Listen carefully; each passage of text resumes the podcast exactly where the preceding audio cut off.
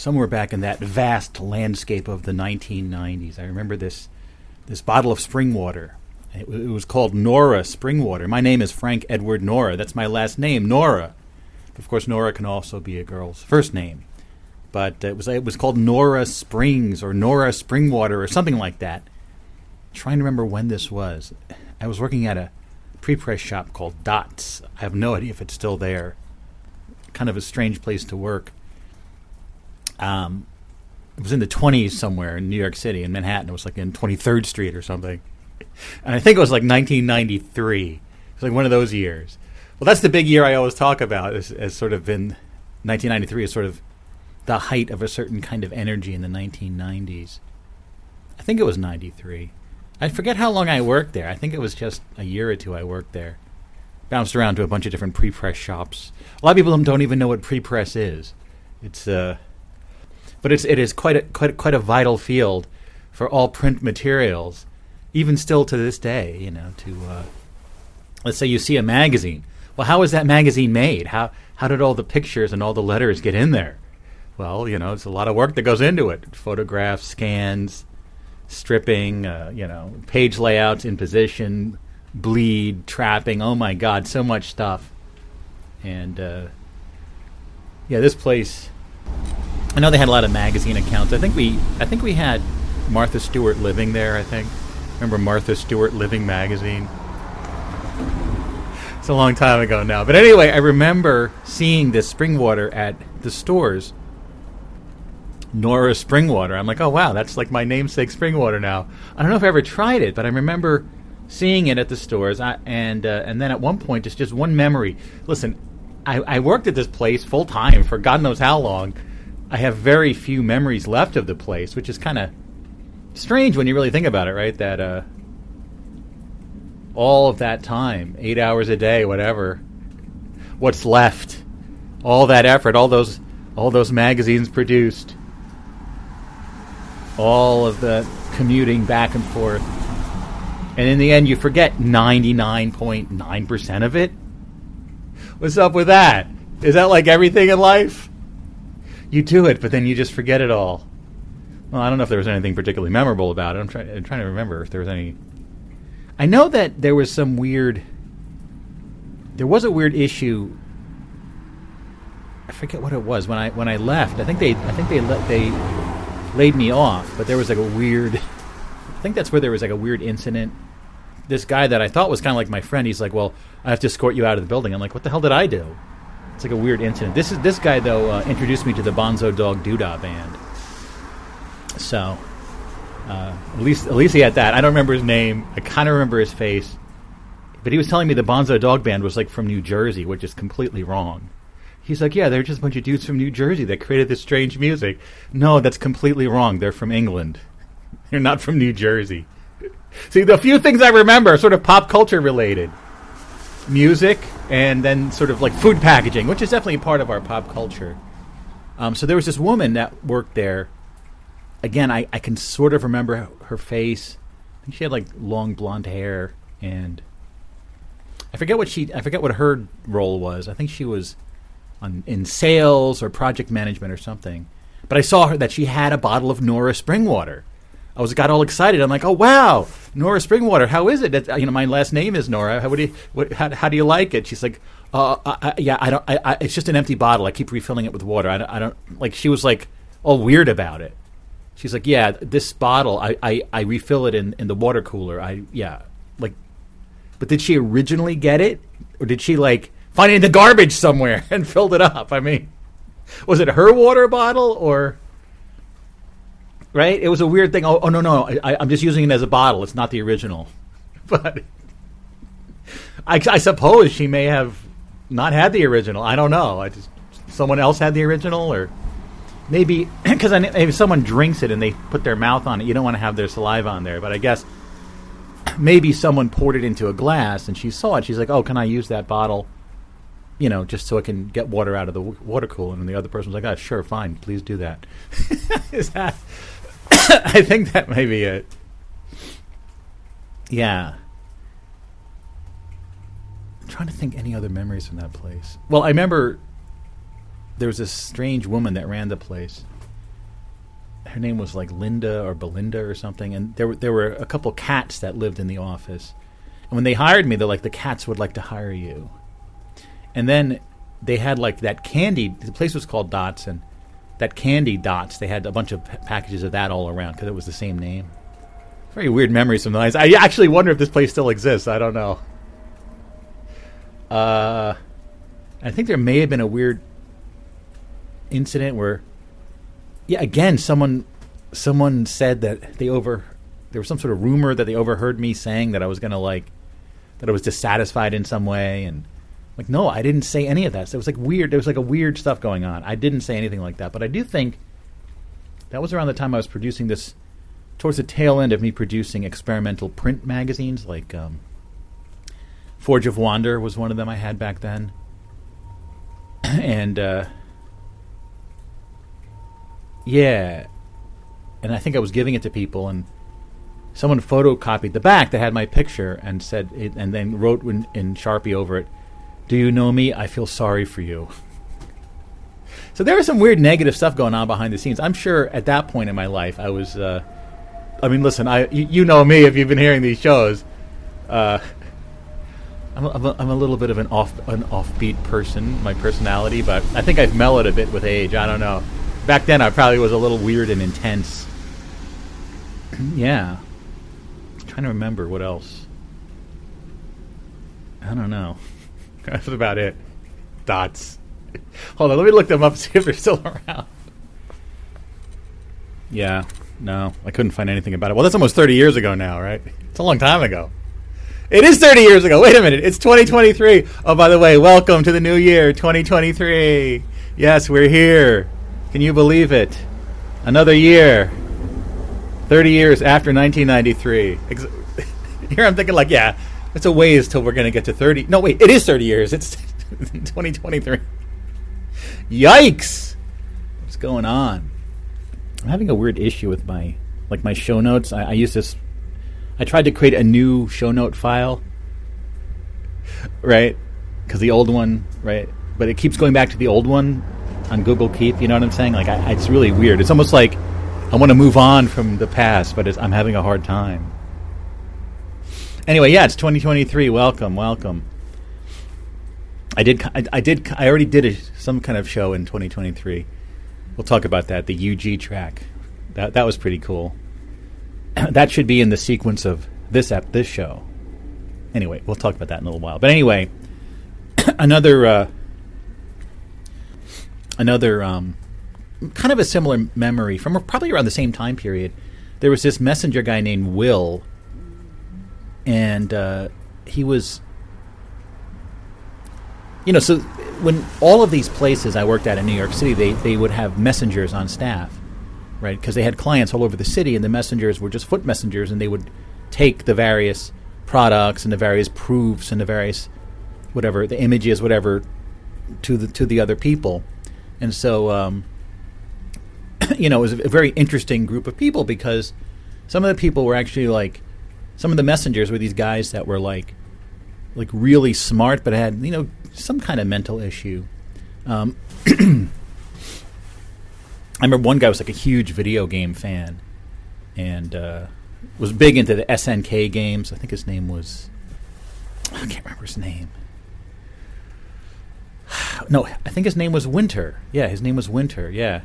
I used to talk to him all the time about like um, the big game they were talking about was uh, what was it? Um, Real Bout, Fatal Fury, right? Real Bout was a big one. All the SNK fighting games. I think these guys actually had the SNK, uh, the Neo Geo home home unit, which was very pricey back in the day, and the games were also really expensive. It's like the most expensive home video game system ever. I think was was Neo Geo. Um, but the guy I'm thinking of for this one, his name was Will, and he uh, he was a little overweight. He had uh, like short blonde hair and like a blonde mustache, and you could tell the guy was like a genius, but he had some sort of he had some sort of issues. So he was just a, he was just like a messenger. I'm trying to remember where that was. Maybe it was at Dots. I'm not sure though. It's all it's all a blur at this point. whatever's left. I mean, should I be concerned that all these, all of this stuff of my life, like right now, there's memories that is there. What what are the memories on the edge of being forgotten? Right, like right now, because like five years ago, when was that? 2018. Would I have remembered more about dots? You see, you know what I'm saying? If I tried to recall, you see what I'm saying? Like memories are constantly fading. Like right now, the memories in my head are fading. Millions of different memories are fading, but you, don't really feel them fading away. But a lot of the banality of everyday life is so repetitive, you wouldn't necessarily need to remember it. But and of course, the fact that I, I since I've been doing this show, I have a supplemental memory in, in the form of these these episodes, right? the audio I'm recording and the uh, the show notes I write can help me remember.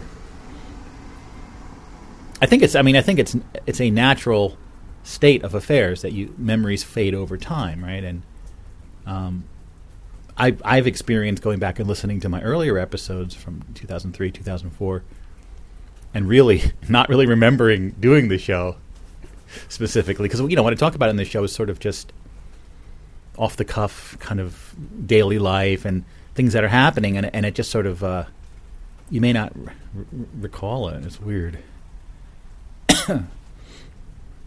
yeah. Anyway, um, so yeah, Will had this website on.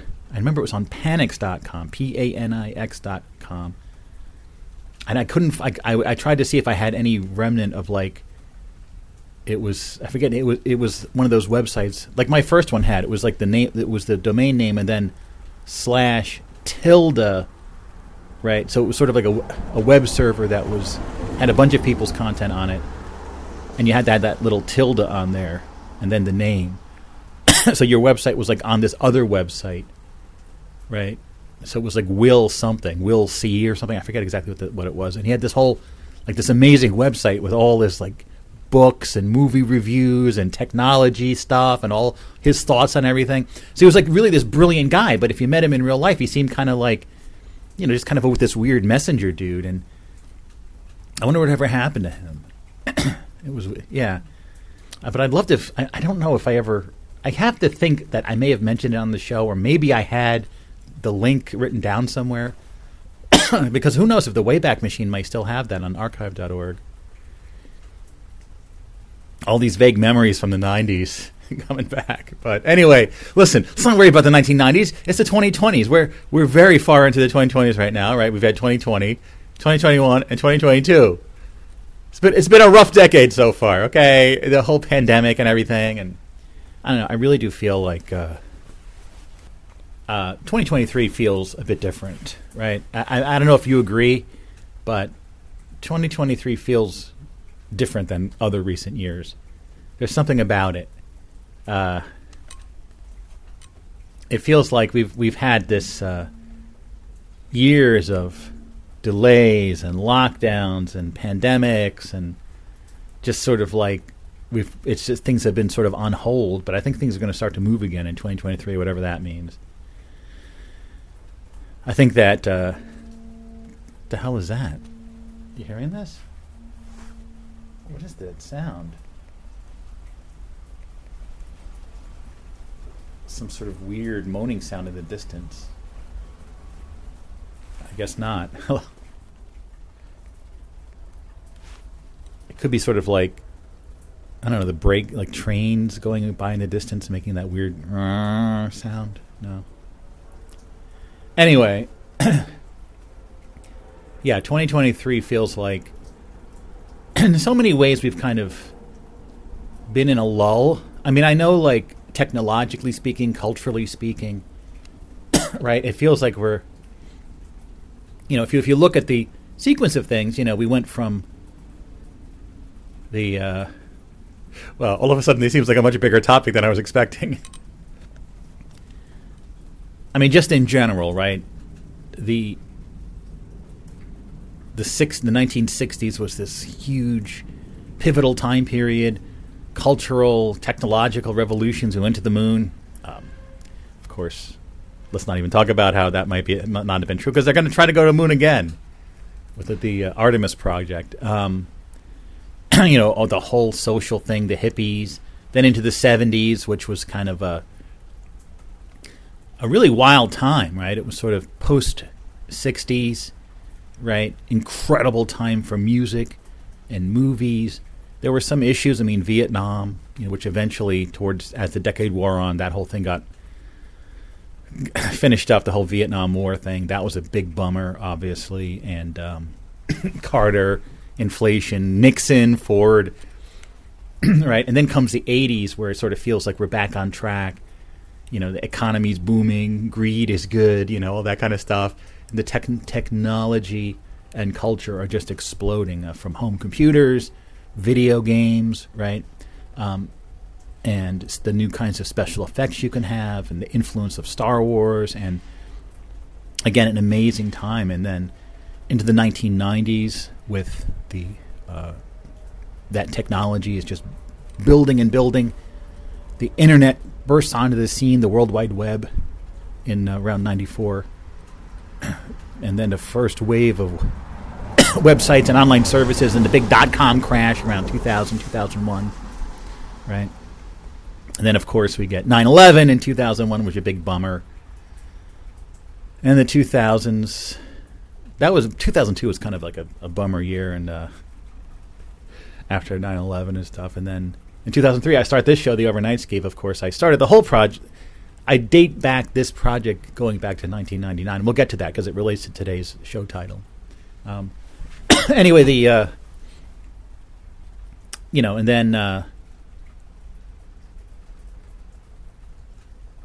the first, de- you know, the decade of the 2000s 2000 through 2009, then the 2010s, 2010 through 2019, and now the 2020s. Of course, the pandemic was the big thing, of course, in 2020 and 2021 and 2022. But it just sort of feels that now, right, somewhere in there, the whole era of Donald Trump and this bizarre politics stuff and the sort of the rise of, of insipid social media not just that social media itself, but the talking about social media. Everyone is saying how terrible it is. It's ruining everything. Everyone's become so shallow and vapid on social media. And uh, cons- especially, you know, another aspect of you know the history has been how the con- the world of conspiracy theories has has been warped into being almost exclusively about the vaccines now and all the cool conspiracy theories of the past, the UFOs and the Illuminati and flat Earth and stuff, have kind of fallen by the wayside. It just sort of feels like we've sort of painted ourselves into a corner as a society. Right? It's things have been kind of festering, especially during the pandemic. But I, I don't know. I feel that 2023 is going to sort of clear clear things up a bit, but it, it may be a bit painful moving forward in a new way. So I don't know. I was just really getting as 2023 was approaching. I sort of was getting these feelings about it. You know that I don't know it's going to be pleasant, but I think in the end it's going to be um, worthwhile to the changes, and I think we'll be happy with the changes. This is all just pure speculation, by the way. But anyway, welcome to 2023.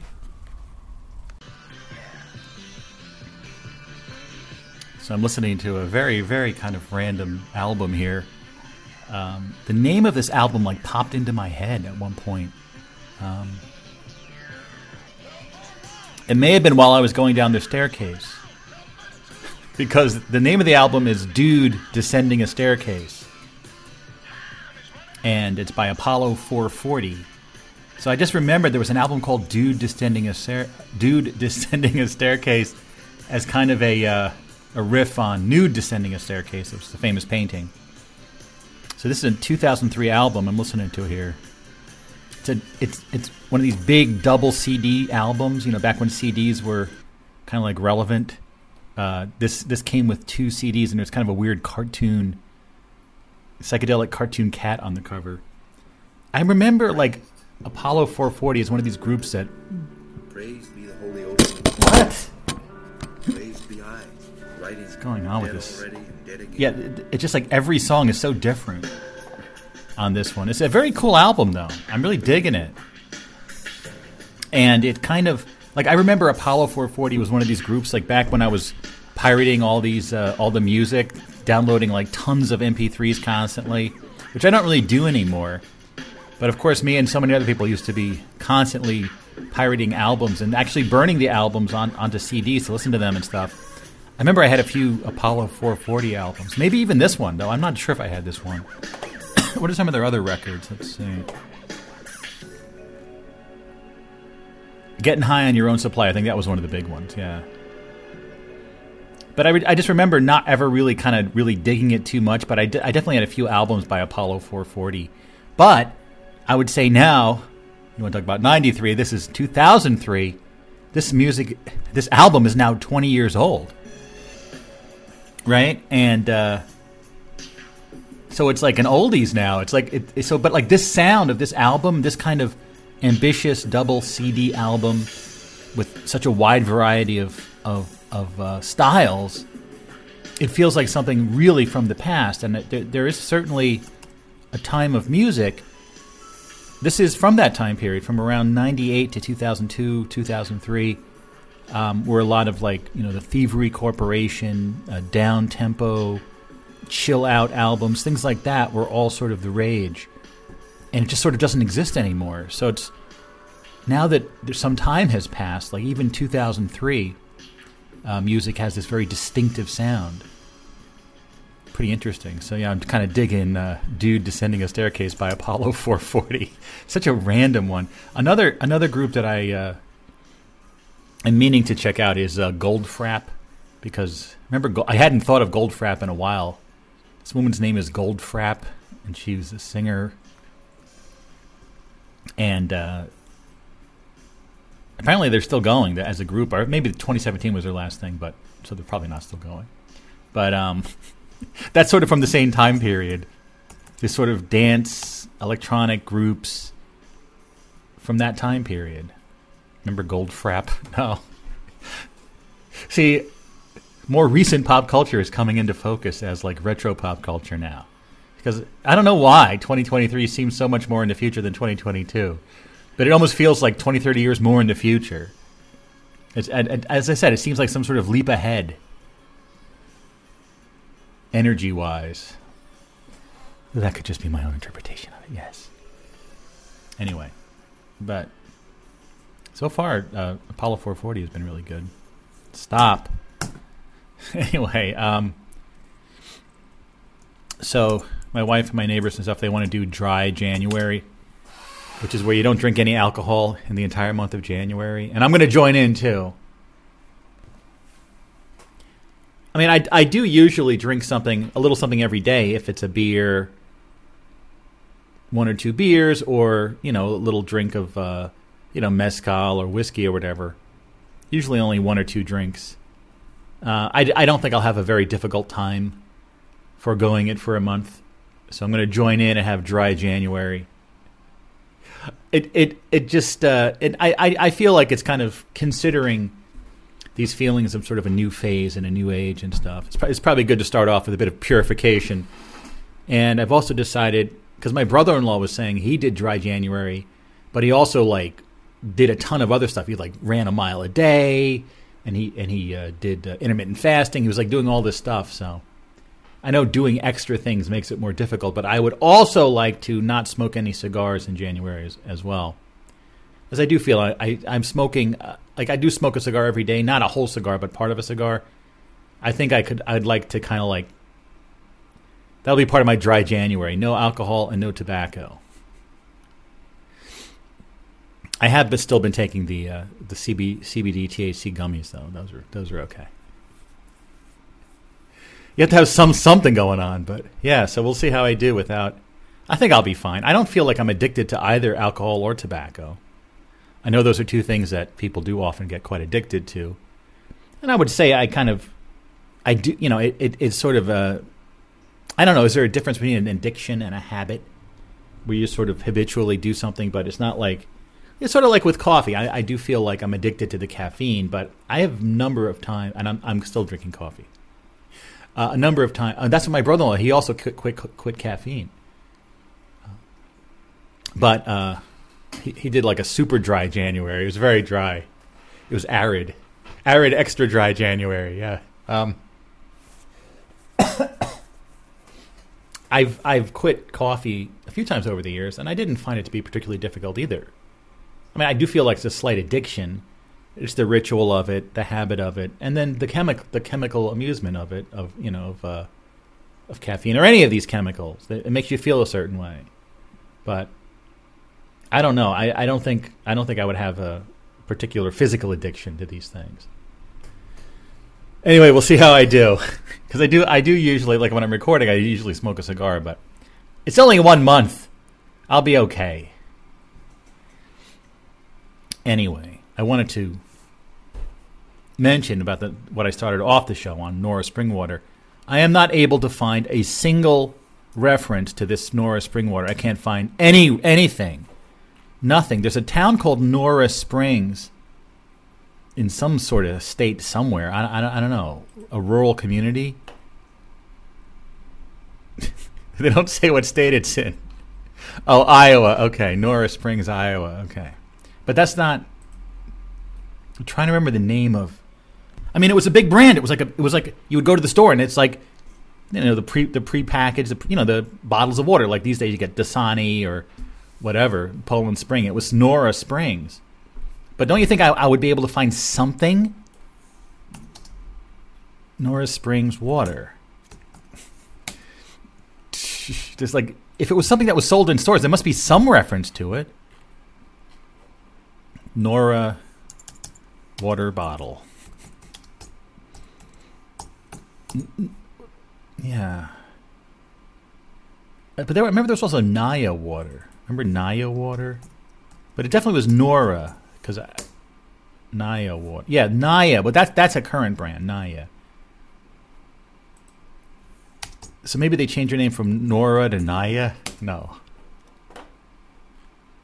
No.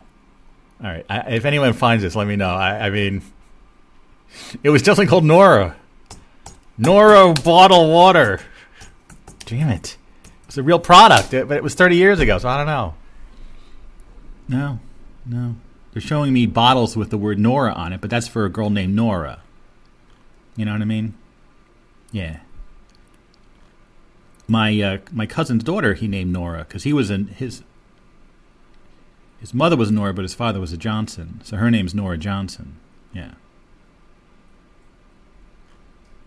So there are some Noras. Nora Brims by Brimstone Brew. What? Nora the Apricot IPA from Brimstone Brewing Company. That's well, good hit, but but that's not what I'm looking for. I'm looking for Nora water. Oh my god, I can't find it. I can't find it. I I, I mean.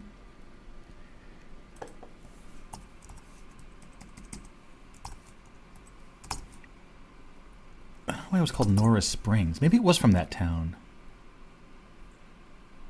How about Nora Vasconcelos? No. I don't know where you would find this. Are there like beverage industry magazines in the past? Like, this is a tough one. This is this I, this is like uh, this is a weird one. I can't find it. well, not all information is on the internet. You know, maybe I should try a different search engine because Google's been pretty screwed up lately. Let me just go to Bing and see it like comes up immediately.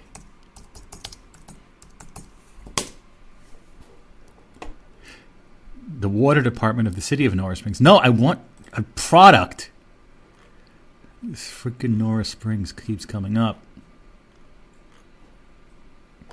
Nora Spring Water Bottle. Nope, all search engines can't can't find it. Niagara water. What is that? Water from the waterfall? That's pretty cool. I don't know. Mm-hmm. Nope. So if I put like 1993, Nora Spring Water Bottle. Nora, the mom, the hero, the legend. No, that's like a, just just a. That's a for someone named Nora. Damn it! Listen, I know I, I know I shouldn't let these things bother me so much.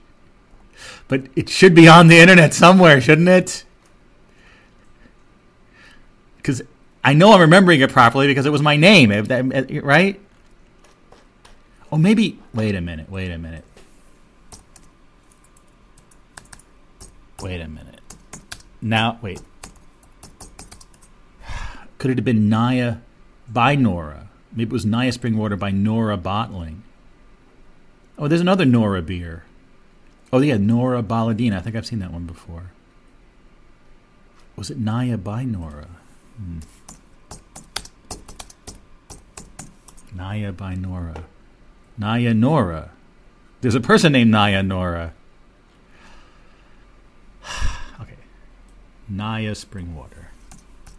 Maybe it was just the Nora Bottling Company. Yeah, let's see. History. Naya founders searched for five years for a spring with specific qualities and found the Naya Spring at the foot of the Laurentians in Mirabel, just north of Montreal.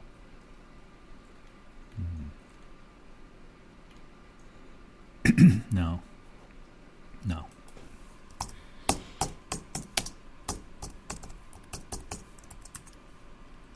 I could swear it was a Nora.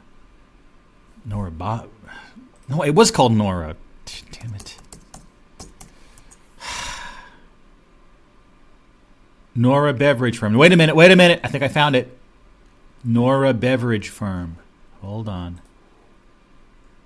From the Chicago Tribune. 1996. Coca Cola Enter. Yes! Oh my god, I found it! Coca Cola Enterprises Inc.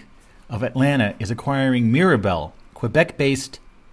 Sorry, Mirabel, Quebec based Nora Beverages Inc., producer of Naya brand Canadian spring water, for about $117 million. Okay, all right. That, okay. You know, it, it was called Naya, but it was by Nora. Problem solved. Mystery solved. Let's move on to the next thing now. Okay, thank you. Thank you. I just misremembered it slightly. Slightly! All right, in other news, uh, in, in what is in- incredibly confusing news, um, potheads rejoice. New York City opens its first cannabis dispensary. Right, this story is just from today. Um, because I could have sworn New York City legalized recreational marijuana a couple years ago because every other store when you go into New York City is a marijuana store. I mean, it's and there's these marijuana trucks everywhere. What is going on? Was that all just medicinal or was it all CBD? What the heck is going on? Let's see what the article says. It's very strange. As of Thursday, people over 21 can legally purchase recreational marijuana in New York City. Housing Works Cannabis Company is the state's first cannabis dispensary. What? when the rest of the country passed laws to legalize marijuana, New York City finally approved the recreational use of cannabis in early 2022. Really? I thought it was much earlier than that. After COVID 19 hurt the city's economy and damaged many lives, the legalization of marijuana became one of the state's tools to bounce back from the devastating from the devastation financially. Decriminalizing recreational marijuana also released many of the legal pressures black and brown people have been experiencing over possessing weed for decades. Just trying to see, like, where are they saying, like, I thought one article I said, like, yeah, said that there were so many marijuana stores, but I, I, I am so confused. so confused. Anyway, there you go. Somehow it's legal, but it's already been legal, and I don't understand what the hell has been going on. Do you ever notice there's a lot of confusing things going on in 2023? I've been noticing that. Wait, what's this?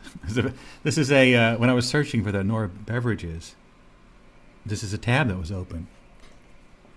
Nora Lee Beveridge from the 1940 census.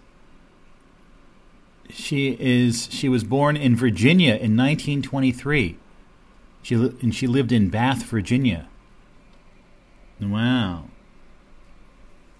Nora Lee Beveridge. That's a great name. Remember, there was a guy named Duncan Beveridge. That was another guy from Canada. Let's see. Parents Jake and Arbelia Beveridge, a brother James, a sister Janet, and a, and a brother Gene Beveridge. Who are these people? 1940. It's a long time ago now. I was searching for Nora Beveridges, so Nora Lee Beveridge. Good name. Yes. So a few celebrity deaths. Uh, we had uh, Barbara Walters, legendary journalist Barbara Walters, dead at age 93. Um, yeah, she was she was uh, wow, like everywhere on TV for such a long time. She had a slight speech affectation, and uh, back in the 70s on uh, Saturday Night Live, um, Gilda Radner would, would call her Baba Wawa. Hi, I'm Baba Wawa.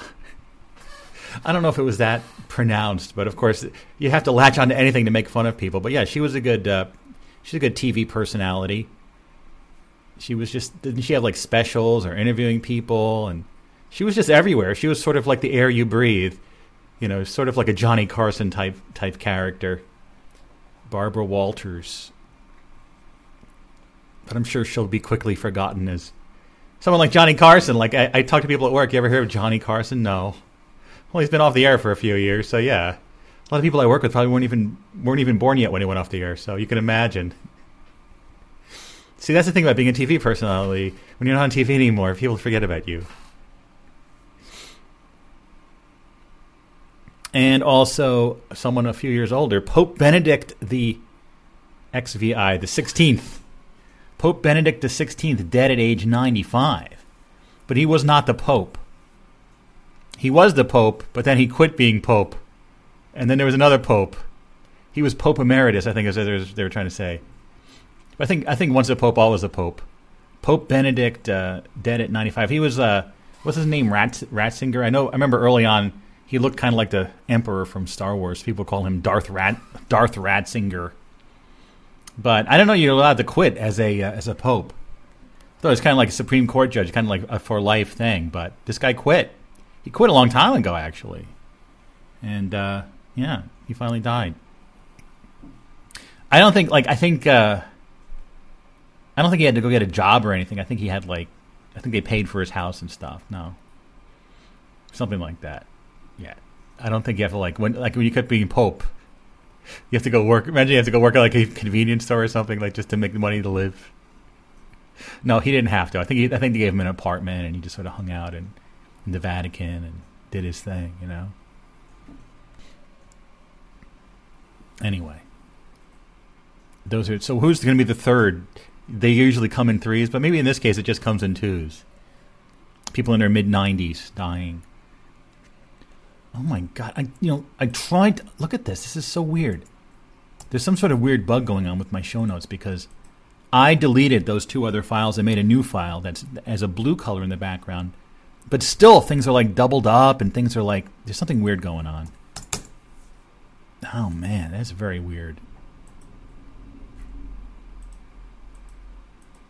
It, it, it just keeps messing up. This this note I'm using Google Notes, which Google Keep, which is a good notes thing. But yeah, it's weird, right? Anyway. What's going on in this 2023? Oh, uh, I, I, read something. This uh, the new train station in New York, Grand Central Madison, right? Was supposed to open last year, 2022. That's the train station they've been building for decades underneath Grand Central Station. You know, Let's see. Oh, this is an audio news report. See if they have. By the end of the year, you'll be able to take the Long Island Railroad into Grand Central instead of Penn Station. Now, back in March, News 4 took you underground for an exclusive look. Oh, cool! Look, Grand Central Madison, and today the MTA made that name change official. News 4's Andrew Siff has an update on the project. Uh, this is an old story. You're looking at one of eight new tracks underneath the old Grand Central, about to become a hub oh, cool. for the LIRR. It's an $11 billion project. Oh, cool. Look the at governor this. admits has a bit of a field of dreams. Because I, I'm, I, I have such, I'm, I used to go to Grand Central all the time just to eat lunch and stuff. I'm so achingly familiar with every every bit of that building. There's going to be these new escalators going down to the level below. aspect to it. If you build it, they will come. First conceived near. Well, it's a train station. That's why they're going to come. They need to take the train. nearly 30 Who was this Ho- Hochul? years ago. When did she become governor? Oh, the other guy was forced out, right? What happened to him? The Cuomo. Massive Who can project who can remember these days? aimed at bringing the Long Island Railroad to the east side instead of only Penn Station. Now in its final months before opening this fall. Long This fall, fall of get out of here. known by a clunky name. What does Eastside Access mean? Today, an official rebrand.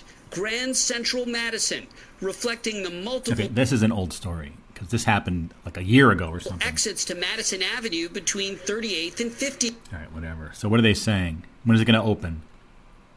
January. Well, it is January. Okay, sometime this month it's going to open. Okay, that story was from April. Okay. The physical structure is mostly done. Great. I get to completely finish it if it's like a giant train station that millions of people are going to go through. You kind of have to finish it. What, what is it? Just, just, just like a weird section of like a black void is not finished yet. Get out of here! Finish the damn thing. I'm gonna go check it out. Kind of cool. You used to hear like explosions. They used to be like dynamiting all the rock out of there to build the train station under the train station. Yeah, so it should be cool. Because you know, if you don't know the area, so basically the Long Island Railroad is the railroad on Long Island. Long Island is an island which contains, at its far western portion, the New York City boroughs of Brooklyn and Queens, and the rest of it is, you know, different counties and different towns. And Long Island Railroad is the main the railroad going out there, kind of like the New Jersey Transit going into New Jersey. But when you when you bring it into New York, your your trains are going underneath the East Side, underneath Grand Central, all the way across town, all the way to Penn Station, which is all the way on the other side of town. It's on the west side. So if you worked on the east side, which so many people do, you're commuting in, you're going under where you work, and then you have to spend like another half hour going back across town. It's crazy. And it's going to be amazing for those people that are in Long Island and work on the east side. This is this is, going to be like reducing their commute time amazingly. So that's a good thing. It's not. It doesn't really affect me. I'm in Jersey, so what do you want? Anyway, as I mentioned, um, I did a special episode uh, on New Year's Day. I actually recorded it New Year's Eve into New- in, into New Year's Day, um, called UG Cathode Variation, and uh, I describe on that episode. I explained the whole thing, but just briefly. Um, for some reason, I ran into this kind of energy towards the end of last month where it felt like sort of like a, a fork in the road or something. Though I have to, so basically, the the the ma- main idea was that I felt that I kind of needed to sort of reaffirm my commitment to this project, the Overnightscape Underground, which um, I personally didn't feel like there was anything wrong. I am very committed to this project, and but it just felt like there was something in the air that I should uh, kind of like reinforce it in some ways. And you know, I could come up with a million different theories as to why. You know, is it that, um, you know, the whole timeline theory? And I will acknowledge. Listen, I have a million different theories. I really don't know if any of it's true or any of it's false, but it does come to mind. You know like maybe in the original 2023 I drifted away from this project and wound up doing other things, but it, in the end it would have been better if I just stuck with this project. Somehow I was somehow able to go back and fix things, yada yada. But you know the thing is there's this wall up, you know, I, I I don't know if any of that's true. It's just all speculation. Um, but you know, I I figured it was uh, and I guess at a more practical level um, you know, I, I wanted to just, just for my own benefit, kind of just realize, you know, I'm 55 years old and, you know, my life is pretty set. And there's one thing that I've produced in my life called the Overnightscape Underground, which is remarkable. I have done nothing else, I would say, that really rises anywhere near to that level. And so, just from a, you know, I know it's very cringy talking about this stuff, but just from a, just a general perspective, I should. It's sometimes it's very hard for people to see the forest for the trees, as they say. That I should continue to focus on the one thing that I've accomplished and continue to support it and make it better and keep advancing it rather than try to do something else. Obvious, that's kind of obvious. It's it would seem kind of obvious. I just from inside, from an internal perspective, everyone, myself included, has so many levels of delusions and issues of self-image and things like that that sometimes it's hard to see the forest for the trees. Anyway, I wanted to, uh, especially as you might know, working on the project as it's become like a book, a, a radio station inside a book. There's been this idea of what is the hosting level, right? When you open the book, what do you hear someone talking? Welcome to the book. Here's all the things you can find inside the book. Like, is there a hosting level? The thing is, there used to be a hosting level in the very early days of the Overnightscape Underground. And the way I, I described it was a lowercase u, lowercase g, colon, space, and then the title, right? So the original Overnightscape Underground, starting in late 2007, had these UG tracks, which actually continued on until uh, 2009, right? When I went on the radio vacation in October 2009, and that was the last UG track. And then those tracks kind of morphed into the Frank Nora show and then back into the Overnightscape, right? But as a hosting level, it still existed. So, as I mentioned at the end of last episode of the Overnightscape, I was thinking of bringing back the UG tracks. This would be something of an occasional thing, maybe monthly, maybe every couple months, not anything big. But it was just like something that is enormously meaningful to me and maybe no one else the return of the UG tracks. Um, just as a way to kind of revisit the roots of the project and kind of reinforce everything. I think ultimately this all comes down to motivation, right? The motivation to keep going with something. So, whatever mental mazes and labyrinths I've been going through with this stuff, uh, this is this is a result. I did this cathode variation, which is an anagram of the Radio Vacation, the last UG track from over 13 years ago. So it was kind of cool. I, I, really reflected on the whole project and um, talked about the future and everything else, and talked about how you know I. This is what I was talking about. You know, I have to just ultimately let go of all these other whimsical ideas I have of creating virtual universes, this and that as not something that would be particularly worthwhile. The situation that I'm in, you know, this run through of this life. well, that sort of implies that you can just go back and start all over again and try it again. But this run through, right? It's obvious I have this one big project and I need to keep working on just that project with what free time I have. Anyway, so check out UG Cathode Variation if you haven't. Um, and I think I will continue doing the UG tracks, kind of bringing it back to the original concept. Because it never stopped being the Overnightscape Underground, it just morphed and changed. And I go into a much deeper in that episode.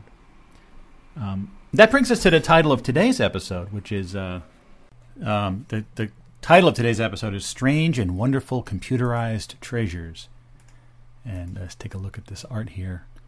This was a, a photo I took when I went to the fish show with my neighbor Brad last week, as I talked about in the last episode. This is over on uh, like 9th Avenue, looking to the north a bit. I just love that shot. It's just a cool shot of buildings and stores and streetlights and cars and stuff. And uh, I typeset uh, strange and wonderful computerized treasures in um, the font that was originally known as uh, Finan. Um, it's one of those fonts. I, I have the Opti first version, it's a great font that you see here and there. It's kind of a is it sort of calligraphic? Is it sort of uh, Celtic, Celtic? I don't know. Um, and I, after a lot of work, I settled on that kind of pale pink color. And uh, the Overnightscape is typeset in Space Odyssey. It's a font that uh, tries to recreate the font used in the credits of 2001: A Space Odyssey, which is sort of Futura like, but it's different. Anyway, uh, what does this phrase mean? Well, on the UG episode, I went back to um, the the origins of the project. Like, if it, it really, I described it as kind of a cosmic origami, how the project folded in on itself so many times to become what it became. But if you go back, this project, the Overnightscape Underground, really did start uh, on November nineteenth, nineteen ninety nine. I'm going to my franknora.com, the last bluff Bluffcosm site, the news page. This will take us back to the origins. So, uh, yeah, on that day, which was the last odd day until January 1st, 3111, so 11 19, 1999 is the last day where all the digits in the year are, in that date, are odd. The next time that will happen will be January 1st, 3111. So here we go. I started bluffcosm.com November 99 and then by March 2000 it became the radio project. It started off as so a more of a vague idea, right? Uh, so I'll, I'll just read you this. So the graphic says bluffcosm.com, TM, established November 19th, 1999 by Frank Edward Nora, Lord of Obliviana. I'll talk about cringiness. That was I called myself Lord of Obliviana back then. Um, and then in a script font it says, The Bluffcosm awaits. That imaginary universe of intense little virtual theme parks. A place where your dear sojourns are rewarded with strange and wonderful computerized treasures. Enjoy! So, sort of like a virtual universe, right? Uh, so I wrote, Today, bluffcosm.com leaps forth into existence. About 1,576 days ago, on July 28, 1995, I started my other website, obliviana.com. In that time, I managed to accomplish a great deal, but attracting an audience was not one of my accomplishments. Bluffcosm came out of nowhere. Just a few weeks ago, I came up with the word Bluffcosm, and it has thundered ahead in this short time to become my second website. Bluffcosm is very much a part of Obliviana, but it has to be in its own space, apart from the need to fit in with the complex web of ideas and content that is Obliviana. Stay tuned for number one of the Cosm, Jadehead Bluff. Anyway, from that very vague and strange declaration, um, right, on, uh,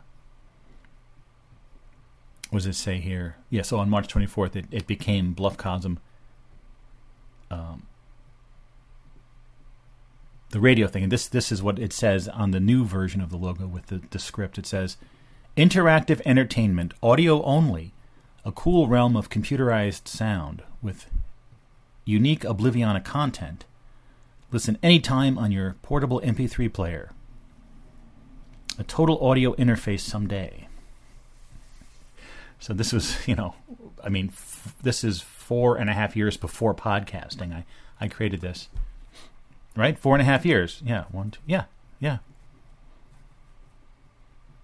But I would say that Bluffcosm then it was the Overnightscape on bluffcosm.com, then it was just the Overnightscape, then it was the Overnightscape Underground, and then the Overnightscape Underground started incorporating everything else. It sort of folded in on itself. So I would say this 11 1999 was the origin point of the project that's now known as the Overnightscape Underground.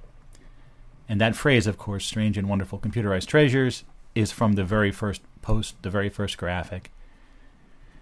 And that's why I felt it was uh, appropriate. And I would say that um, are the audio, all the over 13,000 hours of audio here in the Overnightscape Underground, are strange and wonderful computerized treasures, actually. So it all it all kind of works together. Full circle. And when you see the end in sight, the beginning may arrive. Hey, hey, we are the Monkees. We've said it all before. The money's in, we're made of tin. We're here to give you. yes. And so ONSUG is still the, you know, the the short name for it. But I'm gonna I'm going back to the Overnightscape Underground as the main name for the project. Thank you. Thank you for indulging my uh, meta content here. But just want to make sure uh, uh, in the twists and turns of 2023, don't lose sight of the forest for the trees. The trees for the forest, the trees in the forest. And if they fall, the sounds that they make in this universe of sound. Anyway, now that it is 2023, music from 1923 is now in the public domain. And as I have mentioned, the, the, the Overnightscape Central this week is a music show. So while I produced it last week, it was still not legal to play. But now it's legal. It hasn't come out yet. Hopefully, it'll come out uh, today or tomorrow. I play t- like 11 different songs from 1923 that are now legal to play. Let's go there right now, shall we? And um, let's play a song. Let's play a song that would have been illegal to play a few days ago. Let's go. Let's see. Where's my 1923 music link? Here it is. Yes.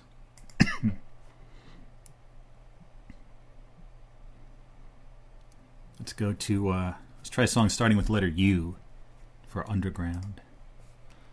Because there's over 6,000 songs just in the George Blood collection from 1923.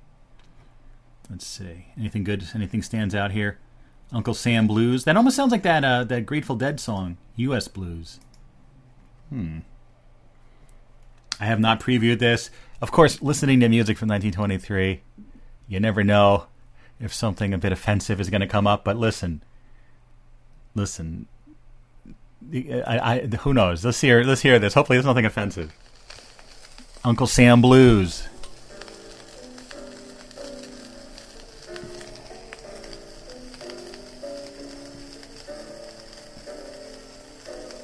There's another copy of that one. Maybe the other copy is less scratchy.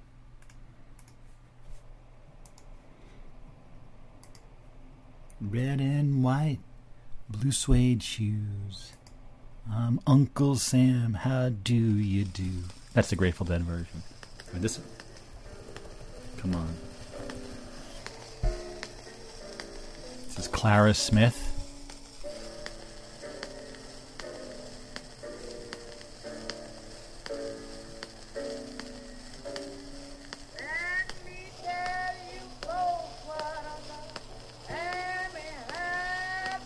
This this one's kind of bringing me down. Let's find let's find a better song than this. I want to play one complete song legally. How about Underneath the Mellow Moon? There's a ton of copies of this. We need some mellowness here in 2023. All right, let's keep listening to these so we find one that sounds good. Accordion solo. That hey, that sounds that sounds good.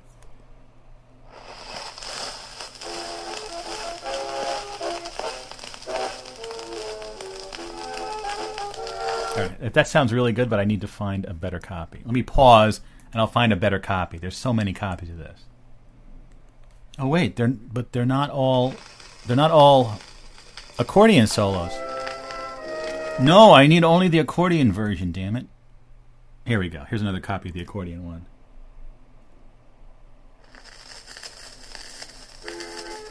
All right, that's not too bad, right?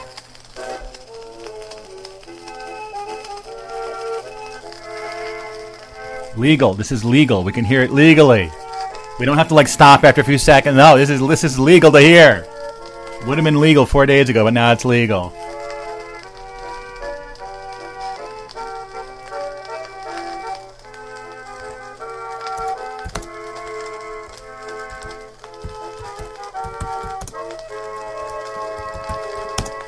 Don't you think there has to be some sort of like way of getting rid of all that crackling? I don't know. I know it's a lot more complicated than it seems, but hopefully with AI on the rise, uh, they'll we'll be able to get rid of all the crackling and hear these songs like in a good way. I like this song though.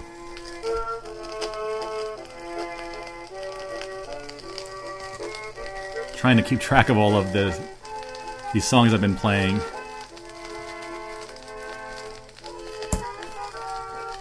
Six thousand just in one collection. There's six thousand songs. Wow.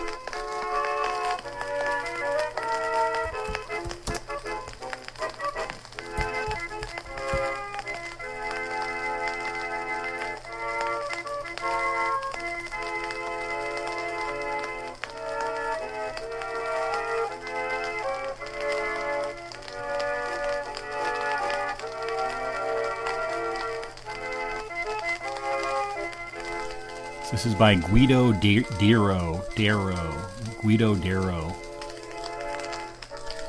Guido the Accordion Man.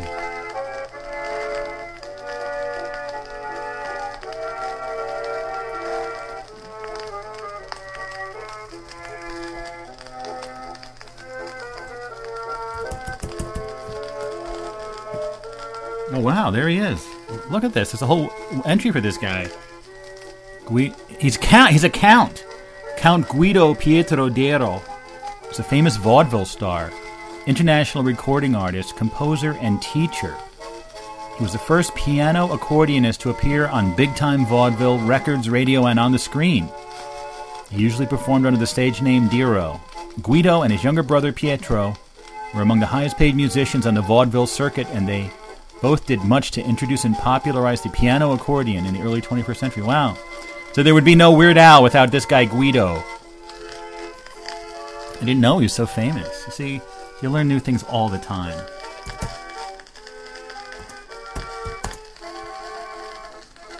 My father had a, had an accordion. He he knew how to play a few songs on.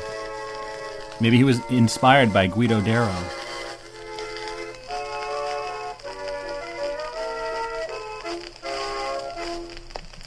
Any more Guido songs? I mean, let's see. Count Guido. Yes.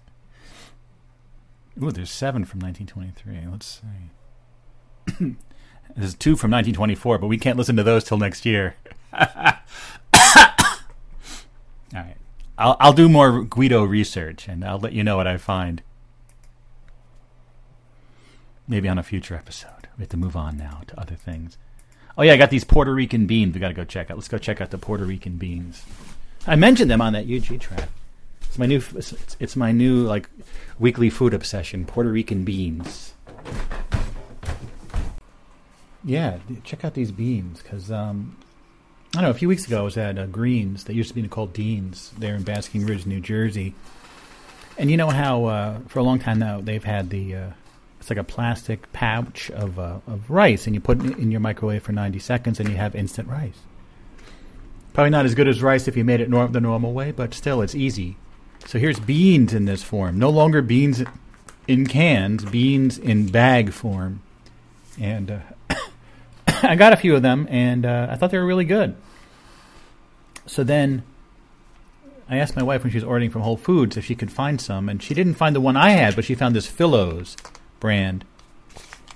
And the one she got is Puerto Rican pink beans sofrito. And uh, so good. It says vegan vegan friendly. Now wait a minute. Does that mean it's not really vegan? I don't know.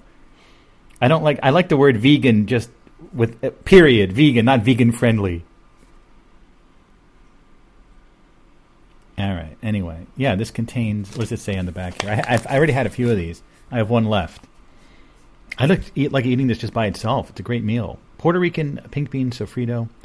Tradition is puro sabor. Onion, tomato, and bell pepper prepared in extra virgin olive oil. Pinch of ground cumin and cilantro, and only the finest quality pink beans. Enjoy straight from the pouch or add your touch. It's all about finding your way to keep traditions fresh. Made in Mexico. this is good till September 20th, 2024. Jeez, we get, keep getting further. Wait, I just, I'm just trying to get used to 2023, and now we have to talk about 2024? Yeah, check out these beans. I know these have probably been around for a while, but it's new. It's new for me. The whole bean in a bag concept. I like it. New for 2023. Beans in bags. Great new, great, great new advancement in society. So some some good news here in uh, 2023. That uh, Korean TV show called Girls Reverse, which had all these different uh, K-pop stars as as virtual reality actors, um, was canceled or delayed or set aside because of licensing issues with the models. But now the show is out. Uh, I guess one day ago they released it. It says English, but there's no English subtitles on this version. But uh,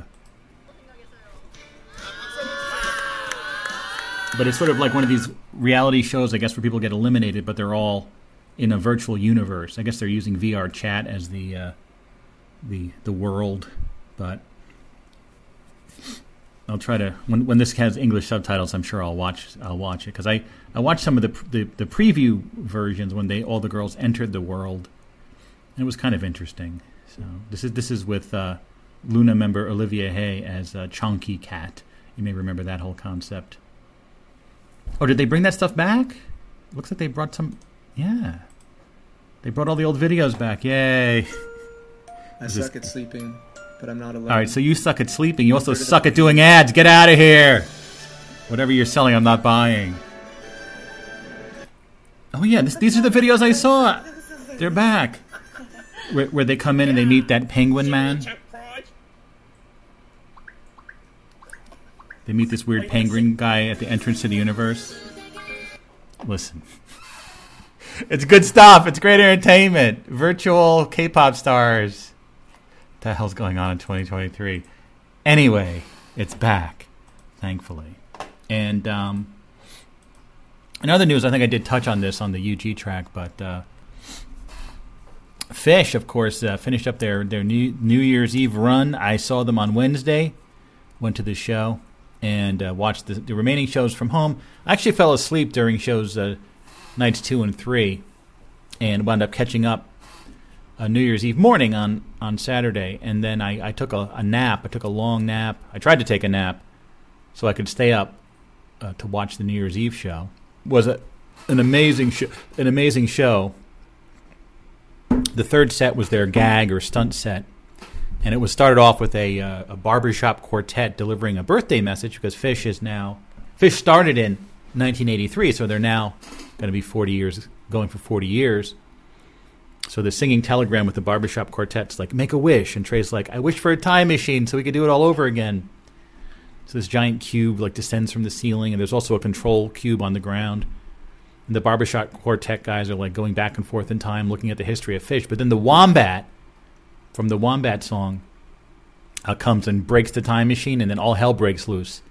All of these dancers dressed as all the different characters from the history of Phish, from the the the, uh, the meat stick sausage uh, Father Time guy, to uh, Voxed, to Sci-Fi Soldier, just so many different uh, characters, and eventually they wound up singing Bohemian Rhapsody mixed with Story of the Ghost with a gospel choir.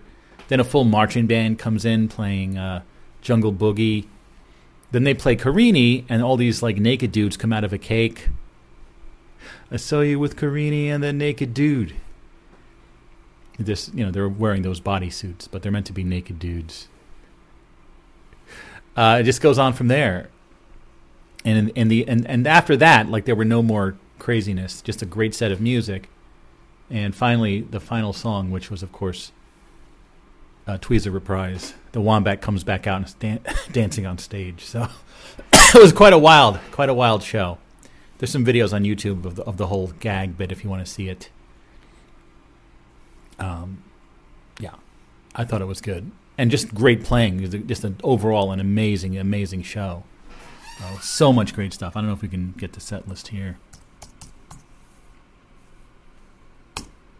I know talking about the set list of Phish is not necessarily going to be meaningful for everyone, but anyway, just that night, you know, three sets, starting off with Tweezer, of course. And there's a lot of Tweezers uh, bringing back to Tweezer in the night.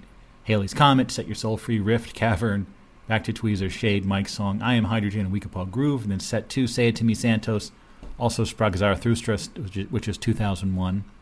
Oh, another reference to 2001 A Space Odyssey. Kill Devil Fall. It's like Disco 2001. Kill Devil Falls, Mercury, Light, Waste, Drift while you're sleeping, backwards down the number line, and finally set three. Ghost, Bohemian Rhapsody, Ghost, Jungle Boogie, Wilson.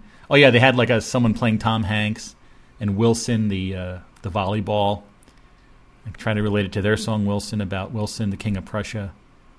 Auld Lang Syne, Carini, New York, New York, Tweezer, Prince Caspian, Cross-eyed and, and Painless, Piper, A Life Beyond the Dream, First Tube. The encore was Show of Life and Tweezer Reprise. Again, these might not mean anything to you, but if you're a Phish fan, these songs mean a lot to you. So, it was a great Cross-eyed and Painless, the uh, Talking Heads um, cover. You know that song, Cross-eyed and Painless? Lost my shape, trying to act casual, can't stop. I might end up in the hospital, changing my shape. I feel like an accident. They're back to explain their experience. Isn't it weird? Looks too obscure to me. Wasting away. And that was their policy. You know that song? You should know that song. Remain in Light. It's an essential album of the 20th century, for God's sakes. Yeah. Anyway, but yeah, when I was there um, in section 209 on Wednesday, yeah, people were throwing these glow sticks, which they normally do, but we were sort of right. You know, the uh, the Chase Bridge that people also watched the show from was there. So people were throwing these light sticks, and they were like getting jammed right on the edge, right, like right by the floor and of, of of the of the bridge. It was so it was interesting. I don't know how they got stuck there, the light sticks. And then when we left, of course, there's this whole nitrous phenomenon, balloons full of nitrous oxide, and it's just like a, it's like a drug, you know, that people. I, I never did that. I never did whippets or whatever. I guess you inhale nitrous oxide and you have a brief high, and then you get a headache. That someone was telling me. But they're e- everywhere. All the streets are jammed with people with those, you know, the big, uh, you know, the big cylinders that the gas is in, and filling up balloons, and it's like this whole. They call it the nitrous mafia. It's a whole thing. It's very strange. Like I, like I kind of get it. It's like a drug, but is it that good of a drug that it's all over the place? And every time I go to a show, Phish or uh, Grateful Dead, you know, Dead and Company, this nitrous stuff is everywhere. I think it's illegal. I don't know. I don't know what the hell's going on with this. All the nitrous stuff on the streets of New York City. Weird. All right, back out on the porch without cigars. Can I do all of dry January? No cigar, no beer, no mezcal, no scotch, no bourbon. Yes, I can do it. I'll be okay. Yeah, man, this 2023. Yeah, it just feels feels different. I mean, is this like the first time I've been in? Tw- uh, I- I've been in 2023, like, or have I lived through 2023 and many times in various various timelines, dimensions, etc.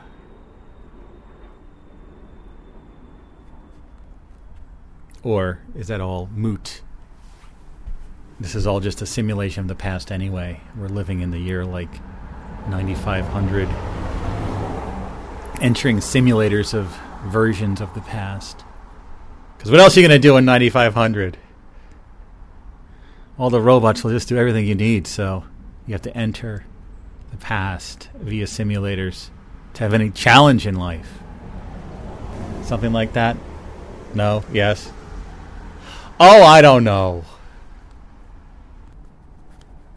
Well, of course, you know, as I've talked about in recent episodes, there's always that looming uh, issue of uh, disclosure, which I don't. Well, well, what do I know? But I don't think it's going to happen this year. But you know, our entrance, us as a society, our entrance into the interdimensional society, them telling us the real truth about our situation here, and we have to reorient towards a new way of life, knowing we're a crabby little backwater world out of so so many.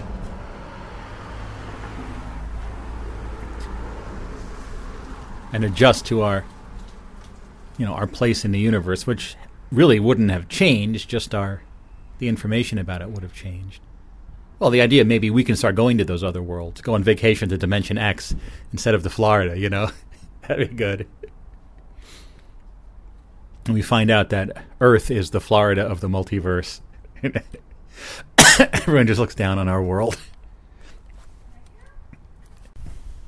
You know, that we're like viewed as these these little sort of hillbilly hobbit type creatures in in the wider multiverse. and we have to face you know, being being looked down on when we when we travel to those other places. You know? Cuz it's sort of like that as above so below. If you ever got into a position where you were looking at different groups of people and feeling better than them, right? Be they, you know, whatever whatever kind of group of people politically, racially, whatever. You know, a lot of people in in in our history have looked down on another group of people. You know, you're looking down on someone. Someone else is looking down on you. That's just how it works. Okay. Yeah, that whole disclosure thing would be a real bitter pill to swallow. I'm sure a lot of people would like to go back to before they heard about it. They want to live in a world without disclosure. Well, we are living in a world without disclosure, so maybe we su- successfully got back to a timeline where disclosure didn't happen. Still, it'd be cool to check out, like, not even necessarily going there, but like researching, like watching YouTube videos about people that are the first human humans from Earth going to these other worlds and like travel videos. Imagine, like, imagine, you know, like, I love watching those videos of people like walking around, uh, you know, like Tokyo at night. Imagine you're walking around a completely alien city and just taking a video of it. that would be wild. See, that's what disclosure would bring lots of cool videos and stuff. I don't know.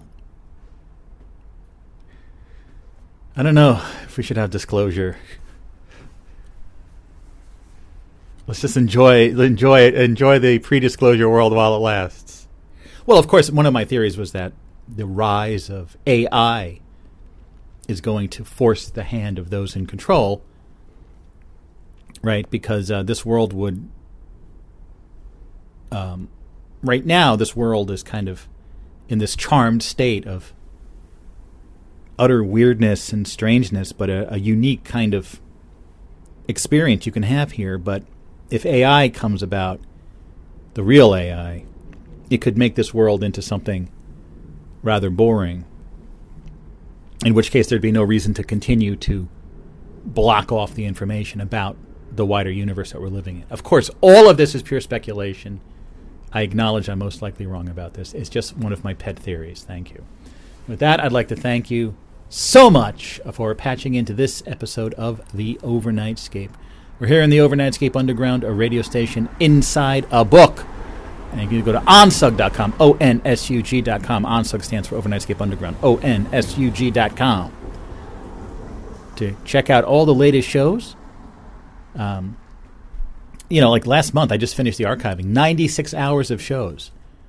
Um, so much content being released every month here, adding to our massive archive of over 13,000 13, hours of material.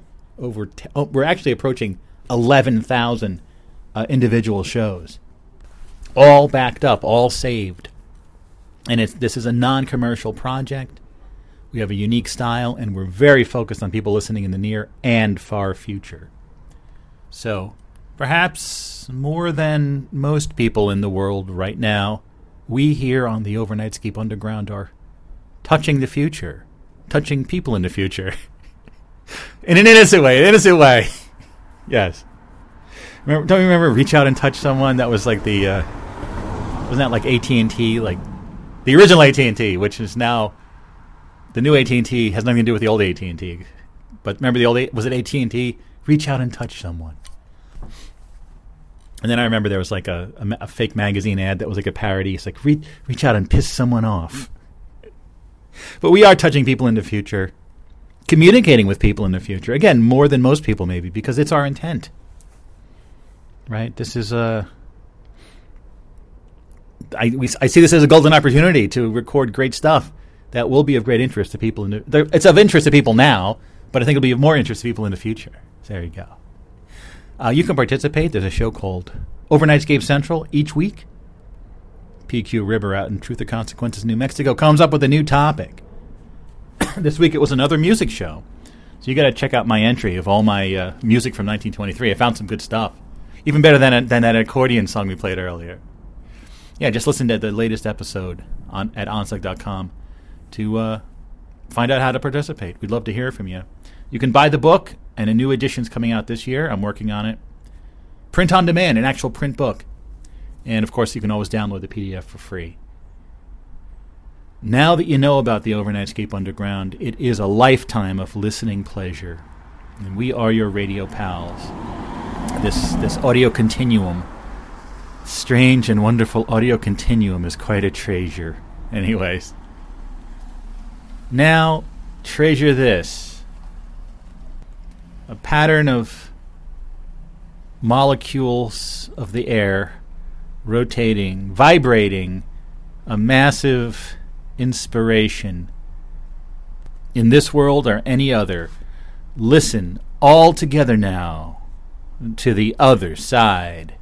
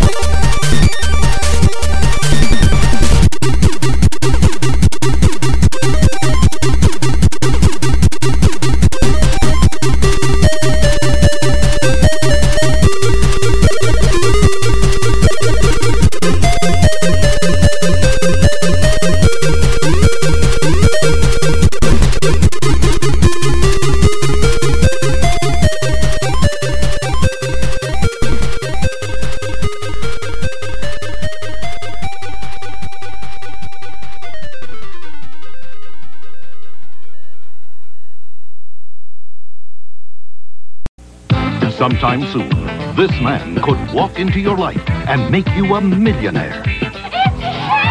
This man is Herb. Now that Herb loves the Whopper, he's visiting a Burger King in every state.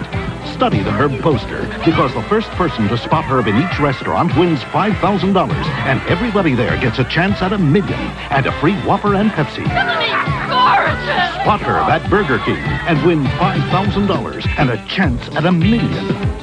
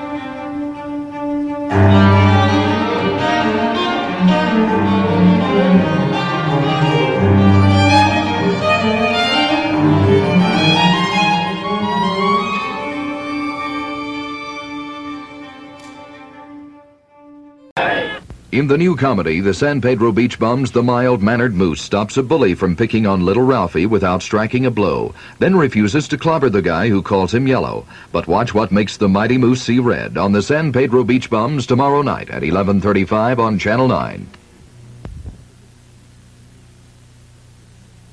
Tuesday night on Soap, you'll sit in as Jessica Tate and Mary Campbell commiserate over a cup of tea and exchange a newsy bit of information about Jessica's daughter, Corrine. You'll also meet Dennis, a good reason for Jody to be interested in football. That's Soap, Tuesday at 9.30 on Channel 9.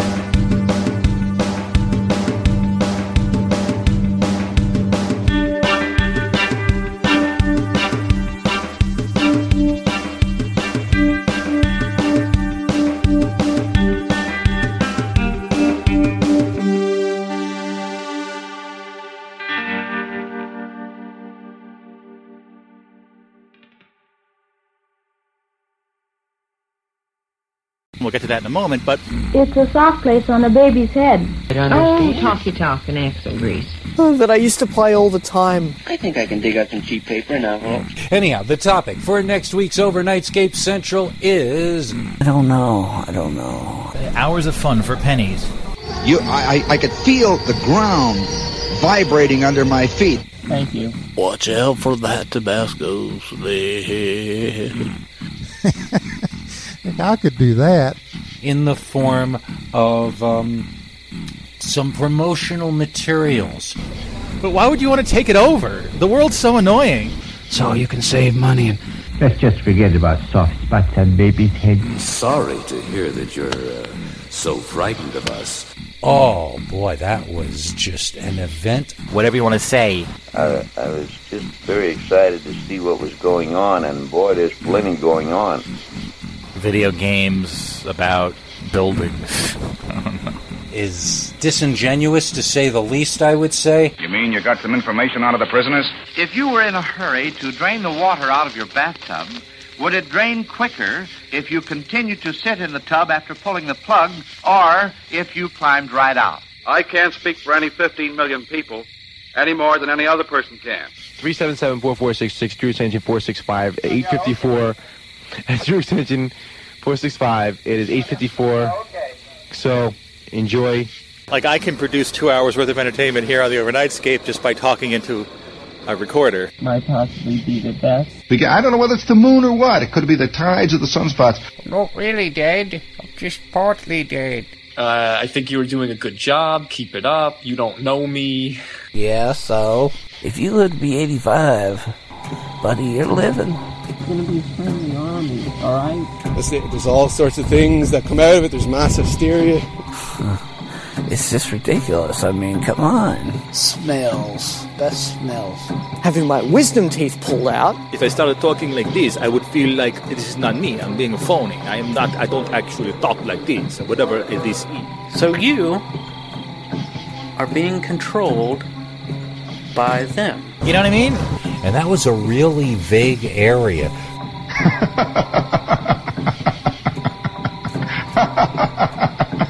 Oh, people are rotten, aren't they? I mean, they're really rotten. Is that yours, young lady? Is that your thought? Hey, go dig up some dirt on those Catholic pastors, eh? That king from Egypt, uh, King Tut. Remember when you suggested we go in the cattle stealing business? I'm stupid. There's no matting down. There isn't any clogging. See you tomorrow. Definitely a breakthrough album. I didn't really hear anything in there that was, to me, um, something I would enjoy listening to. Seemed like a good idea, but the company that ran it was really kind of uh, dysfunctional, as far as I could tell, and kind of ruined the whole thing. There should be a whole review of the judicial system. Oh, goodness. I must have been asleep for a long time. If you feel so inclined. Finally, I just shoved it behind the shed. I'm like, no more with this damn sign. I didn't talk to him personally, but, uh... Uh, he's running under the auspices of the Flying Saucer Clubs, more or less. He went out one morning to get the newspaper in his undershirt. Come back in the house, give a sneeze, went to bed, and stayed there for six weeks. Will you go away? Thank you. Your iPod Touch, your iPhone. Up ahead, our army was battling the Germans.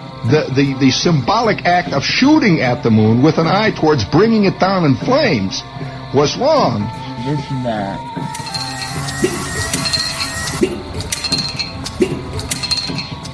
He was doing all kinds of stuff.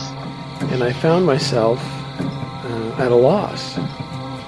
Uh, if we had actual correspondence to deal with, One day I'll harness that lightning.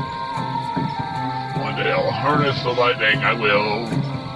One day I'll harness that lightning. One day I'll harness the lightning, I will. But Tesla Opera, ladies and gentlemen. the Bonzo Dog Doodah Band, whichever way you're calling them. Uh, oh, yeah, I am he and you are we as you are me and we are all together. Amazing. News is awful. How do you fall asleep?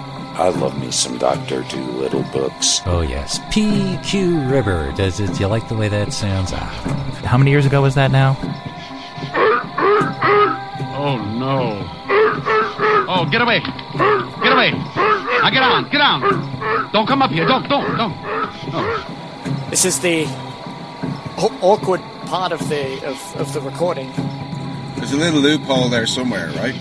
Okay, that about does it. Let's go. I can't get it out of my head. Waiter!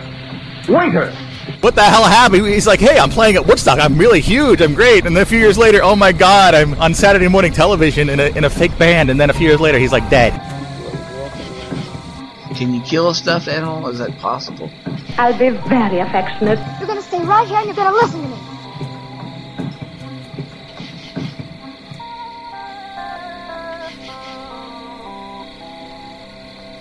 A long, slender moonbeam made of pure silver came through the window. Hi there, Mr. Frank. Hi, Fenju. Well, of course, life as they know it doesn't exist on this dead planet. It's us. This very odd looking, mean man when I was a kid. Anyway, that was ridiculous. And tonight, our guest is. Written by candlelight in his tiny room at the Bright Kentucky Hotel. Why, I got so I'd wake up in the middle of the night, trembling with anxiety. A anxiety. few more minutes, fellas. Doc Sleaze from overseas. And as a special bonus, Of course, I will uh, continue to record for the Central, as I'm doing right now. The night camera took a picture of how we really were. Then what is the reason? a man who, while at times makes people wait when he shouldn't ought to, is sincerely. Oh man, I, I love doing the Vic and Sade cast with Jimbo. I'll give you a clue. Suen replied to his father who begot him, Father who begot me, I am indeed satisfied with what you have given me to eat. O great mountain, Father who begot me, I am indeed satisfied with what you have given me to drink. Wherever you lift your eyes, there is kingship. O Enlil, your abundance. And then just talking to the microphone. Use simple phrases and precise instructions. But uh, that's all beside the point. I've been listening to you. Well, go ahead with your story. Located creature moving rapidly in the direction of McCanna City. Oh, it was terrible. Doc Sleaze, that's it.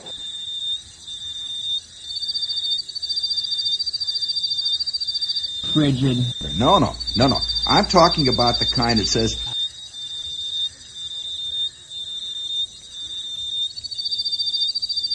And worse than that.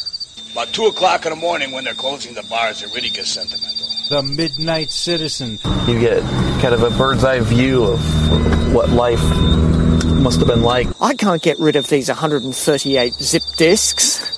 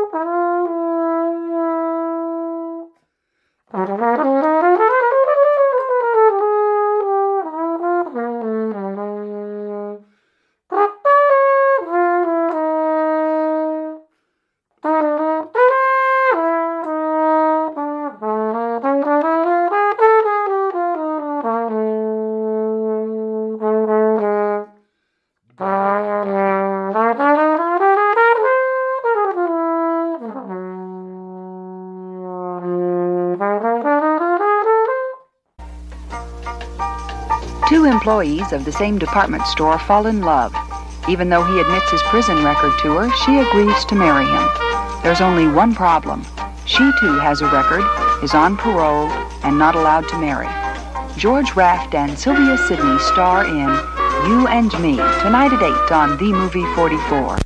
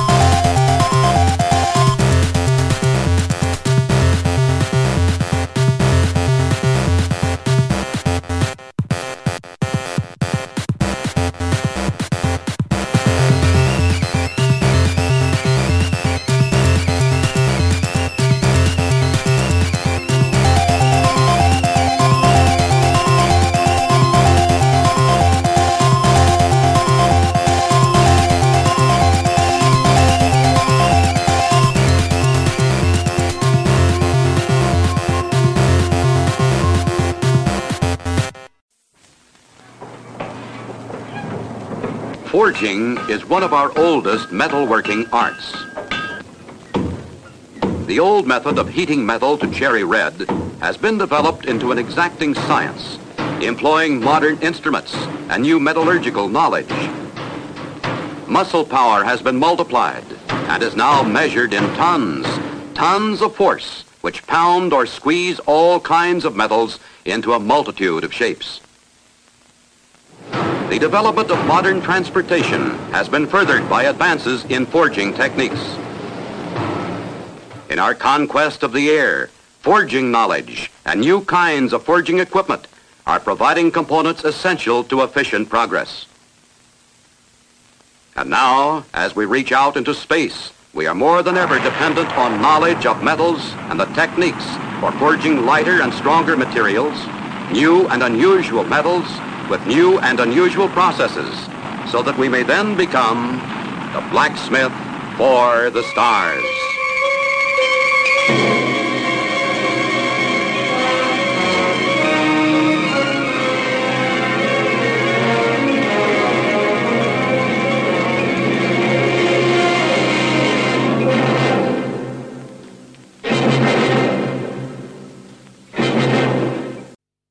Huiskamer 1.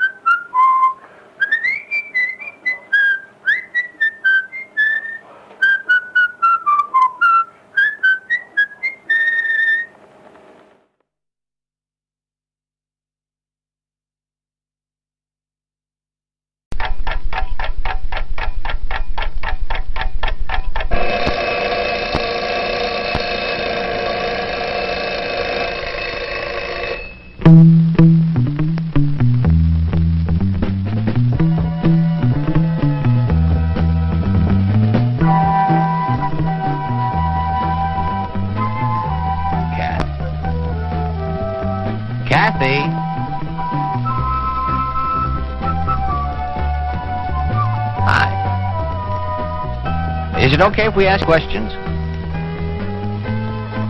Well, we hear that you never eat breakfast. Is it true? How come? Is it that you're not getting the kind of cereal you want?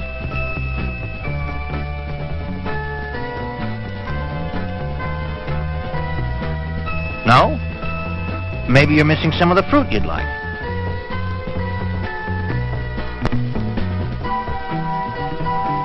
some bacon and eggs.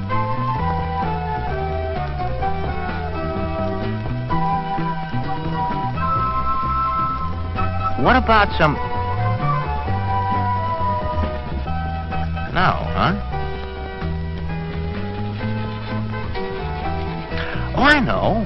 I bet you're getting tired of the usual breakfast fare. You want something different.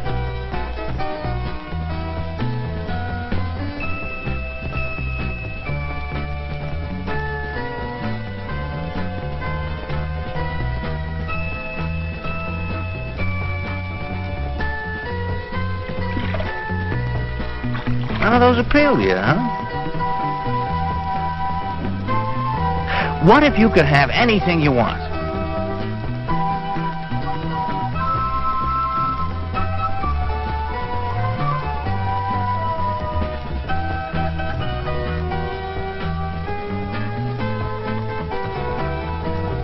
You're making me sick.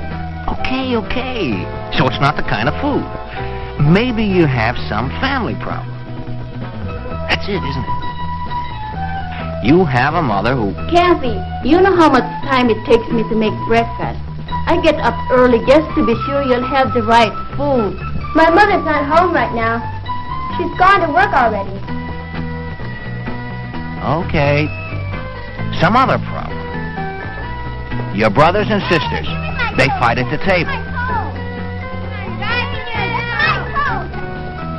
It makes you upset. I don't have any brothers or sisters. Well then, what is it? Could it be that you just don't have food? Your dad is gone and your mother works to make ends meet and all you have in the kitchen are a few crusts of bread.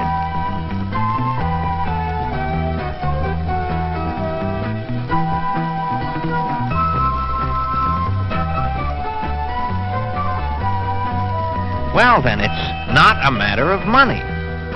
What is it, Kathy?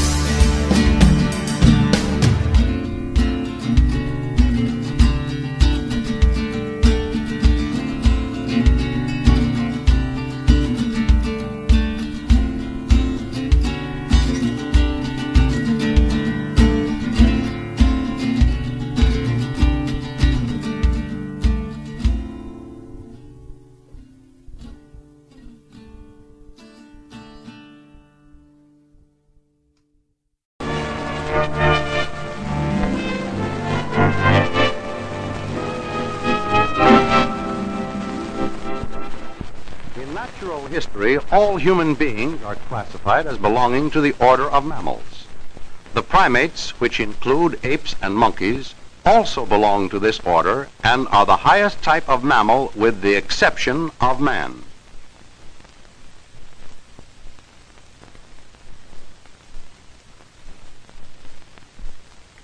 Here is the gorilla, which belongs to the family of anthropoid apes. The gorilla, which lives in West Africa, is the largest of these apes, growing to a height of about six feet and weighing nearly 500 pounds. Though feared more by the natives than any of his forest companions, the gorilla is normally of a gentle disposition unless aroused. This four-year-old has made friends with a pet terrier. The chimpanzee, a smaller variety of ape, also comes from Africa. This beast is found in a more extensive area than the gorilla and is about one-third smaller. In facial structure, the chimpanzee resembles man more than the gorilla does. Both apes have blackish hair, but the chimpanzee has shorter arms and longer, slenderer hands and feet. The chimpanzee is capable of accepting, refusing, and thanking with three different and distinct sounds. Here is a chimpanzee that has been trained to skate. The intelligence of a chimpanzee is compared to that of a small child and is far higher than any other non-human. Here he shows rather unusual ability in sewing. The chimpanzee picks up bad habits too, but he seems to enjoy it. Notice how he respects the match.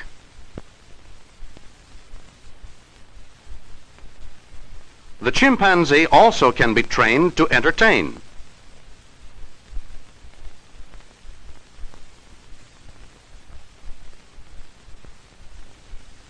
He does such things as remove his own shoes about as well as you did when you were three.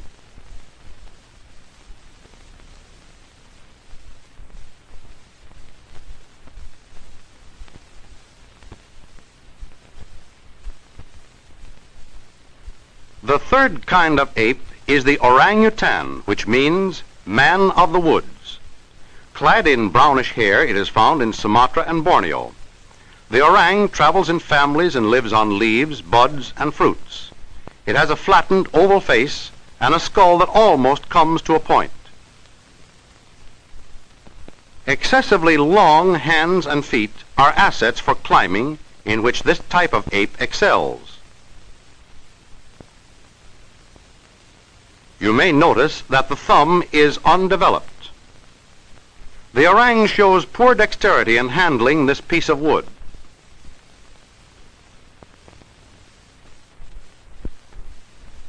Here are the chimpanzee and orang together. The orang has longer arms and shorter legs. Compared to the gorilla, the orangutan is a much smaller beast. But an orang is much more playful and friendly. Just imagine the keeper doing this to a gorilla, but the orang seems to enjoy it immensely. Like a child, the orang enjoys playing in the sand.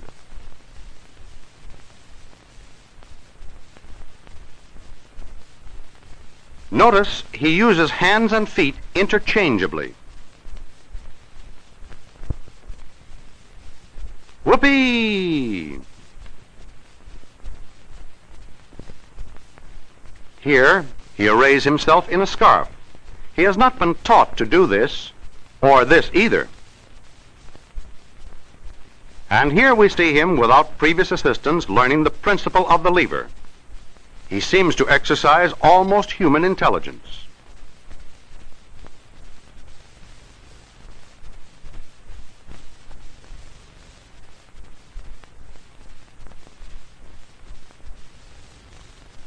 Now, we wouldn't exactly say he can read, but the pictures evidently are interesting. See how he uses his mouth to aid in turning the pages.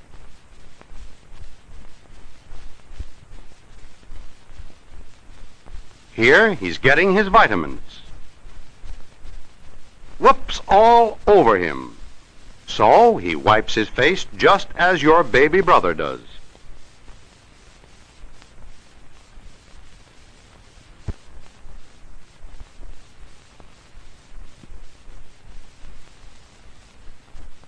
The fourth kind of ape, the gibbon, comes from the Malay Peninsula.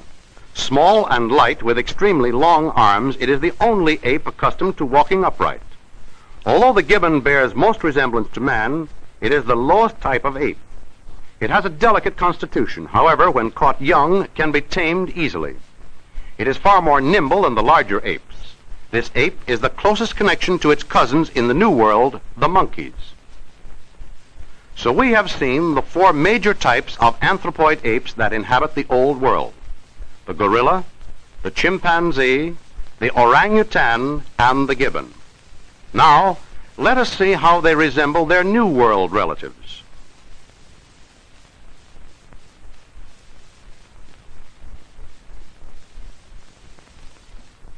The New World or American monkey often is distinguished by its tail, which serves as an other arm and is therefore called prehensile. This is a spider monkey. Besides having a prehensile tail, it can also be recognized by its lack of thumbs. The spider monkey is so called because of its spider-like limbs. The woolly monkey, cousin to the spider monkey, inhabits the Guianas. It is heavier than its cousin, so the natives call it barrigudo, which means big-bellied. Gentle and confiding in nature, the woolly monkey makes a good pet.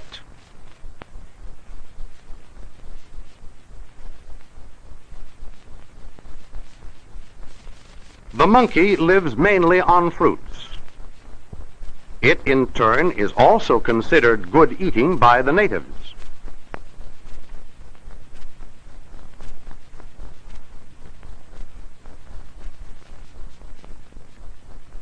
It spends most of its life in the treetops, rarely descending to the ground. It is noted for grave manners, and it is extremely mild in temperament.